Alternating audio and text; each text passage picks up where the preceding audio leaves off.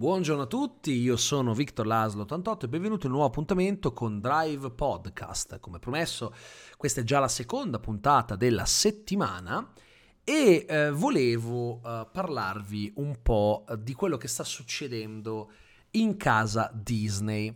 Come sapete, qualche giorno fa è arrivata la notizia secondo cui effettivamente Disney starebbe ehm, insomma organizzando un'incredibile ristrutturazione aziendale per creare una divisione che eh, si occupi di regolare il flusso eh, di ciò che viene prodotto per indirizzarlo eh, nei giusti canali e fa questo perché sembra che vogliano eh, puntare quanto più possibile sullo streaming. Ora, le più eh, grandi testate titolavano eh, con titoli come eh, È ufficiale, Disney lascia il cinema e passa a Disney Plus.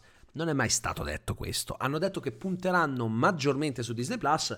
Lo stanno dimostrando con azioni come quella di eh, inserire Soul nel catalogo di eh, Disney Plus direttamente invece di farlo passare per il cinema con ehm, insomma molta furia da parte degli esercenti, ma se volete approfondire questo argomento vi consiglio di recuperare il podcast precedente a questo, perché così almeno avete un quadro più completo. E eh, sicuramente sì, stanno puntando molto sullo streaming, ma il mercato dello streaming al momento non può rivaleggiare completamente con quello eh, del cinema. È un film molto visto in streaming non ha lo stesso impatto anche a livello di incassi, di, di, di guadagni, eh, con un, un, film eh, simile ma mandato al cinema. Quindi, secondo me, Disney Plus sta facendo questo perché le varie aziende, le varie major hanno perso molti punti in borsa, uh, hanno perso molto, ma Disney è l'unica che ha perso il 48% che tra cinema, parchi, merchandise e quant'altro si è ritrovata con 6 miliardi persi, 6 miliardi e oltre, quindi insomma si parla di una bella perdita nel giro di 6 mesi. Che cosa accade quindi? Che loro vogliono puntare su Disney Plus, anche perché se ci pensate a dicembre abbiamo il proseguimento della seconda stagione di Mandalorian che inizia il 30 um, ehm, ottobre, quindi la seconda metà Uh, viene messa a dicembre, su, cioè continua a, su Disney Plus. Poi ci sarà WandaVision e poi ancora il giorno di Natale Soul. Perché questo? Perché Disney Plus è stato lanciato mh, mm, in molti paesi a novembre. Chi si è abbonato annualmente dovrà decidere a dicembre se rinnovare o meno l'abbonamento, se si è abbonato quando il servizio è stato lanciato un anno fa. E quindi loro cosa fanno? Ti danno così tanti contenuti che te, perché poi WandaVision prosegue a gennaio eh, e così via, ti, ti, ti, fanno, ti fanno capire che ti conviene abbonarti annualmente. Per ora hanno 60 milioni di abbonati. Netflix, che è la piattaforma più seguita al mondo, con più abbonati al mondo, ne ha 190, quindi devono fare eh, ben più di così per riuscire a eh, porsi come leader sul mercato. Soprattutto dovrebbero avere molti più original da proporre, perché la forza di Netflix sono i prodotti originali. È questa la forza di Netflix. Cosa significa questo? Significa che Disney probabilmente manderà meno film grossi in sala cercando di salvare il salvabile. Ora, io questo non so se funzionerà, è sicuramente una mossa dettata dalla disperazione di un'azienda che vede la sua grandezza svanire poco a poco. Eh, vuole essere tra quelle aziende che ehm, le più grandi testate che si occupano di finanza possano indicare come esempi di eh, aziende che durante un lockdown guadagnano soldi invece di perderne e le uniche che possono dire di aver vissuto una felice situazione economica durante un periodo così terribile per il mondo e per l'economia, di conseguenza, sono quelle che si occupano di business digitale. Apple, Amazon, compreso Amazon Prime Video, Netflix, sono quelle che hanno guadagnato invece di perdere soldi. Le varie major hanno perso, ma meno di, molto meno di Disney, perché ad esempio Sony ha perso l'1% perché ha bloccato le uscite. Um, Warner ha perso, se non sbaglio, l'11%, Universal il 9%, o viceversa, comunque una cosa del genere. Hanno perso, ma non come Disney. Disney è stata quella più colpita perché non ha saputo comportarsi in una maniera adeguata dal punto di vista economico hanno fatto degli errori, può capitare, però quando capita poi sono volatili per diabetici, per citare il saggio. Quindi eh, accade questo, accade che eh, devono puntare su business digitale. Quindi segnatevelo, potremmo poter vedere Black Widow su Disney Plus invece che al cinema come preventivato. Alcuni film Marvel potrebbero arrivare lì, non è sicuro, non è certo, è una mia supposizione non avvallata da prove, è una sensazione più che una supposizione. Eh, molti dicono è pericolosa questa cosa perché se si accorgono che funziona anche altre major vorranno seguirla e quindi sarà la fine del cinema. Io sono anche un po' stufo di ripeterlo, il cinema non finirà mai. Questa strategia potrebbe pagare, ma vediamo, perché onestamente non saprei dire quanto possa pagare. Può anche darsi che non pagherà una mazza fionda di nulla e Disney si ritroverà, per dire elegantemente, col cazzo in mano. Eh, chi lo sa, staremo a vedere. Sicuramente è una manovra che a me intristisce. Mi intristisce perché quello che hanno fatto con Soul è la prova che sono disperati, eh, però dal, d'altro canto da spettatore, da persona che vive di questo, mi sento un po' preso per il culo. Peraltro ricordatevi che oggi in molti cinema ci sarà una serrata eh, nazionale mm, per tutti quelli che si vogliono um, adeguare, gli esercenti si vogliono adeguare all'iniziativa um, creata da UECI, l'Unione Esercenti Cinematografici Italiani, eh, qualche giorno fa, eh, come segno di protesta per l'apertura eh, del fe- della Festa del Cinema di Roma da parte di Soul, eh, hanno detto che siccome la, la Festa del Cinema di Roma è un evento che ha sempre promosso l'andare in sala, il supportare gli esercenti, gli esercenti, molti di questi esercenti cercheranno di boicottare per protesta questa scelta di eh, valorizzare eh, con l'apertura della festa del cinema di Roma il film Soul eh, che non andrà eh, in sala ma su Disney Plus, ah, per, peraltro non pre- in Premier Access come Mulan, eh, andrà su Disney Plus, eh, compreso nell'abbonamento. Basta essere abbonati. Il 25 dicembre, che peraltro è un giorno storico eh, inca- importantissimo da un punto di vista storico per gli incassi cinematografici in Italia, soprattutto. Per cui questa cosa eh, ha fatto incazzare gli esercenti. Quindi non so se voi avete un cinema ehm, vicino a casa che oggi fa questa serrata. Per cui eh, controllate prima eh, per essere sicuri di non andare lì e ritrovarvi col cinema chiuso. E se lo trovate chiuso e non sapete perché, adesso lo sapete.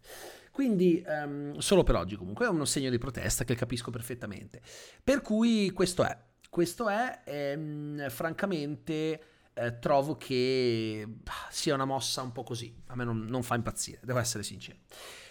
Detto questo, parliamo anche di un'altra cosa che sta facendo discutere assaissimo, come si suol dire. Cos'è che sta facendo discutere assaissimo? Il fatto che un insider ehm, avrebbe detto che Tobey Maguire e Andrew Garfield, che hanno interpretato Spider-Man in due cicli diversi cinematografici riguardanti il personaggio, l'arrampicamuri, potrebbero tornare a ricoprire quel ruolo nel terzo film di Spider-Man con, Tom, con Tom Holland. Cosa significa? Che prima ci dicono che Jamie Foxx in quel film sarà Electro, poi Jamie Foxx con un po' su Instagram ci comunica che sì, sarà Electro, non era solo un rumore, era la realtà, la trattativa è finita, è ufficiale e che non sarà blu. Quindi le ipotesi che volevano un Electro di, quel, di quell'universo eh, di The Amazing Spider-Man, ma nell'MCU, potrebbero non trovare fondamento perché lui mm, non è Electro, quel, non è quell'Electro ma è un altro Electro. Però la foto di accompagnamento su Instagram a questa didascalia era quella che mostrava un fotomontaggio bruttissimo, tra l'altro con i tre Spider-Man interpretati dai tre attori di spalle che guardavano eh, attoniti nuvo, un nuvolone di tempesta che aveva la faccia di Electro dentro, con tutti i fulmini. Post che è stato prontamente cancellato dopo poco dallo stesso attore, che forse non avrebbe dovuto ehm, dare un indizio su quello che sembrerebbe essere un concept, ok? Sembra che la trattativa sia in corso, sembra che la conferma della trattativa in corso ci sia. Questi rumor ci stanno, ma perché ci stanno questi rumor? È molto semplice. Ci stanno in quanto um, fondamentalmente, uh, diciamo, non è un periodo felicissimo per le sale. Mm, stanno, oh, questa, oggi sono usciti un po' di film. Eh. Oggi esce, vabbè, lasciamo stare Lockdown all'italiana, ok? Ma esce Trash, che è un film d'animazione in 3D che sembra una roba della Pixar, ma non lo è, e soprattutto è tutto italiano, sui rifiuti mm, umanizzati che per appunto devono trovare questa, questo eh, centro di riciclo per riportare questa piccola scatoletta vuota che è animata, con le di un bambino. È una cosa molto Pixar, no? E se la spazzatura avesse i sentimenti, questa, come, come Toy Story, come Inside Out, eccetera ma è italiano, tutto quanto italiano, con character design e concept art di Andrea Scoppetta che è un mostro in questo. Quindi ragazzi, da vedere. Esce anche eh, La vita straordinaria di David Copperfield, che sembra carino con Peter Capaldi e Dev Patel, insomma, non uscitone gigantesche, ma uscite simpatiche. Ecco. Uh, per cui alla fine, volendo, uno può anche, uh, può anche aggrapparsi a questo tipo di uscite, però siccome non è un periodo in cui escono i blockbusteroni che sono tutti stati slittati e per ora rimane solo uh, Wonder Woman e eh, Free Guy come film grossi, se non contiamo poi quelli nostrani come Diabolic previsto per il 31 dicembre e Freaks Out di Gabriele Mainetti di cui parleremo dopo, tra poco, ecco questa cosa mi ha un po' lasciato, um, diciamo questo rumor su questa cosa su Spider mi ha lasciato un po' così perché sembra che um, gli MCU, cioè vogliano a tutti i costi riempire questo vuoto di blockbuster con queste notizie succulente, ma più per paura del fatto che la DC abbia eh, annunciato il multiverso che per altro, perché prima sembrava che loro puntassero sul multiverso così, mm, tanto per ma sì, è la nostra nuova cosa. Poi ehm, la Warner DC eh, fa il DC Fandom in cui fa vedere che sul multiverso ci puntano e allora loro iniziano a puntare sul multiverso. Il problema è che uno, una cosa così delicata dal punto di vista di trama è, è, troppo legata al fatto che i due attori accettino e quindi tu non puoi basare tutta quanta eh, la macro trama di questa fase 4 su questo concetto. In secondo luogo, spero non accada che mi introduco il multiverso così a cazzo di cane nel terzo film di Spider-Man. Ci hanno anche messo dentro Doctor Strange a voler quasi confermare questa cosa, che però non è confermata dei multiversi già in Spider-Man 3, mi sembra strano che in un film dove, ehm, un, nel terzo film di una trilogia dove di multiversi si è parlato solo nel secondo film e solo perché Mysterio stava sparando cagate, eh, mi sembra un po' forzato in sei multiversi, capito? Perché cosa dicono? No ragazzi, scherzone, esistono davvero, ma come esistono davvero? E allora perché mi fa, cioè, non ha senso. Non lo so, non è, non, eh, vi dico, a me questa sembra la classica mossa di chi non sa più che cazzo inventarsi. Secondo me l'inizio del lento e inesorabile declino che ancora non abbiamo ravvisato dei cinecomic parte da qui. Da queste idee, secondo me, un po' balzane, che storicamente anche nei fumetti vengono tirate fuori quando non si sa più dove cazzo andare a parare con la macrotrama. Solitamente così. Se mi sbaglierò, sarò lieto di essermi sbagliato, ma l'ho visto talmente tante volte come meccanismo che lo riconosco abbastanza al volo. Starà poi a Kevin Feige e soci essere bravi e riuscire a non ehm, sfondare nel ridicolo. Staremo a vedere che cosa succederà. Io la palla di cristallo, ahimè, ancora non ce l'ho, però non importa. Sta di fatto che un po' ci rimango, ecco, quando, quando sento queste cose. Poi siti erano meno autorevoli di, di Deadline che aveva riportato invece la notizia su Jamie Foxx, quindi staremo a vedere. Non è ancora tutto sicuro, pare che ci sia solo una trattativa, quindi prendete queste informazioni con le pinze. E infine chiuderei con un'analisi del trailer di Gabriele Mainetti, del film di Gabriele Mainetti, Freaks Out. Voi direte, minchia, l'analisi del trailer in un podcast. Beh, certo ragazzi, vi andate a vedere il trailer e capite cosa intendo, no? Cioè, si può parlare di una cosa che tutti hanno visto. Um, vorrei par- più che un'analisi del trailer, un'analisi di ciò che questo film rappresenta. Allora, ci troviamo in un momento cinematografico molto particolare. Un momento dove i film faticano a uscire e dove presentare nuove idee senza sapere quante persone potrebbero apprezzare perché magari l'apprezzano in tanti, ma non così tanti, per il semplice fatto che eh, poca gente sta andando in sala anche se non è del tutto vero eh, e quindi eh, magari uno non si sbilancia. Che esca il 31 dicembre il film su Diabolic dei Manetti Bros con Marinelli e che esca eh, invece eh, il 16 dicembre Freaks Out di Gabriele Mainetti con Giorgio Tirabassi, Pietro Castellitto, insomma c'è un cast di un certo livello eh, a me scalda il cuore, ma fa anche paura perché spero che non siano dei flop a causa della pandemia. Con tutto che in tanti stanno pronosticando un lockdown uh, verso quel periodo e che quindi dicono che il film neanche andrà in sala, io serenamente mi strizzo i coglioni e spero che questa cosa non accada. Si parla più che altro di lockdown localizzati, certo, il numero di positivi al Covid mh, mm, che, ho, che ieri è arrivato a più di 7000 non è incoraggiante, ma non possiamo far altro che sperare. E come diceva mio nonno, però, chi vive sperando muore cacando. Quindi eh, vediamo cosa succederà. Questo possiamo vedere.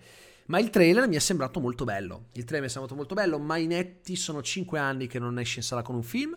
Per ora abbiamo visto il suo primo e unico lungometraggio, che è per appunto il celeberrimo, almeno da noi, lo chiamavano Gigrobot un film spettacolare, un eh, cinecomic che non è un cinecomic neorealista, e già questo eh, lo trovo splendido, che di base ehm, voleva un po' agganciarsi alla tendenza di serie di popolari come Gomorra, il romanzo criminale, ma anche al filone dei cinecomic e questa cosa la trovo bellissima. E infatti il film è riuscito e ha lanciato per davvero la carriera in Italia di Luca Marinelli, che già si stava facendo riconoscere per non essere cattivo, che però è stato visto un po' meno rispetto a lo chiamano Girobot, che invece è tuttora sulla bocca di tutti. Um, con Freaks Out Marinelli cambia completamente, uh, magari, cioè non è che cambia completamente stile, evolve. Evolve nel senso che lo vediamo uh, con un'estetica, almeno da quello che si vede nel trailer, magniloquente ma non esagerata. Uh, I colori sono sempre quelli, eh? l'utilizzo dei colori molto accesi, molto caldi è sempre quello. C'è sempre la fissa per i poteri, ma stavolta ha fatto qualcosa che sembra molto più vicino a Bastardi senza gloria, con i nazisti che vengono mazzuolati, oppure con uh, anche un po'... Io ci ho visto un po' di Big Fish, ci ho visto un po' di Amarcord, eh, ci ho visto un po' di tutto in questo, tutto quello che riguarda il circo ce lo buttiamo dentro. Eh, è stato molto bravo a confezionare questo trailer perché eh, la cosa che tutti si sono ritrovati ad esclamare guardandolo è stata eh, non sembra neanche un film italiano, come se essere un film italiano sia un disvalore, non lo è, non è un disvalore il fatto che un film sia italiano. Molti si sono lamentati eh, dicendo, eh però, eh, tutto questa, sembra un film eh, che non è italiano, poi aprono la bocca e parlano romanesco, che palle, ecco. È un film ambientato nella Roma della seconda guerra mondiale. Come cazzo devono parlare le persone? Devono, devono parlare come degli, accademi, ah, degli accademici della Crusca. È normale che parlino romanesco, ma che vi aspettavate? Cioè, eh, ragazzi, il dialetto fa parte della nostra cultura, la cadenza dialettale fa parte della nostra cultura. Se il film è ambientato in una Roma dove la maggior parte delle persone parlavano per lo più in vernacolo, ma come dovrebbero parlare? Mi avrebbe fatto molto più schifo se in, nello sfondo di una Roma della seconda guerra mondiale avessi sentito persone parlare nel cosiddetto doppiaggese, ovvero quell'italiano perfetto che non viene parlato da nessuna parte se non nei film e nelle serie tv. È proprio il, l'italiano attoriale.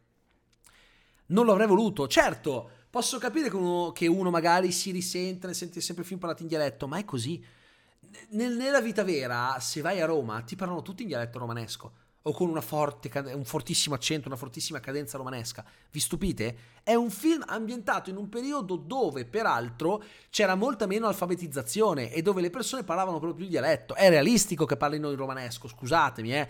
Io non mi lamenterei di questa cosa, eh, sinceramente. Quindi, Mainetti con questo Freaks Out ci ha fatto attendere una vita. Il film sarebbe dovuto uscire già tre anni fa io tre anni fa vidi per la prima volta il trailer alle giornate estive di Cinema Riccione a luglio mm, per conto di Movie Planet. Quindi bisogna pensare con la testa quando si, eh, si dice ah, il dialetto.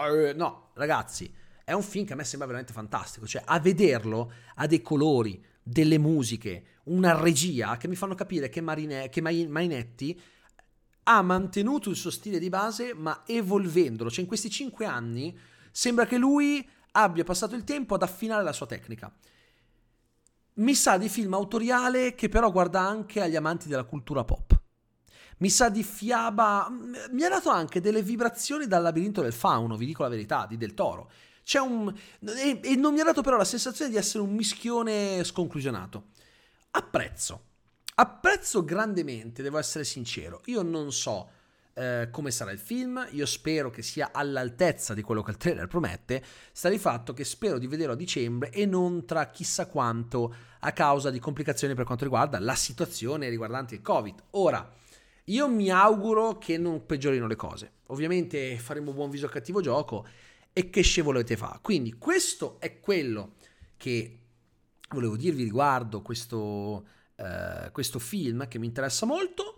La puntata del Dre Podcast di oggi finisce qui. Io vi ringrazio enormemente per aver uh, seguito uh, questa puntata. Vi avevo promesso che Dre Podcast sarebbe tornato ogni volta uh, che avrò tempo e così ho fatto. Ieri non sono riuscito a dedicarmici, quindi mi ci dedico oggi. Per cui vi ringrazio per l'ascolto e vi do appuntamento alla prossima puntata. Un bacione e buona giornata a tutti quanti. Ciao!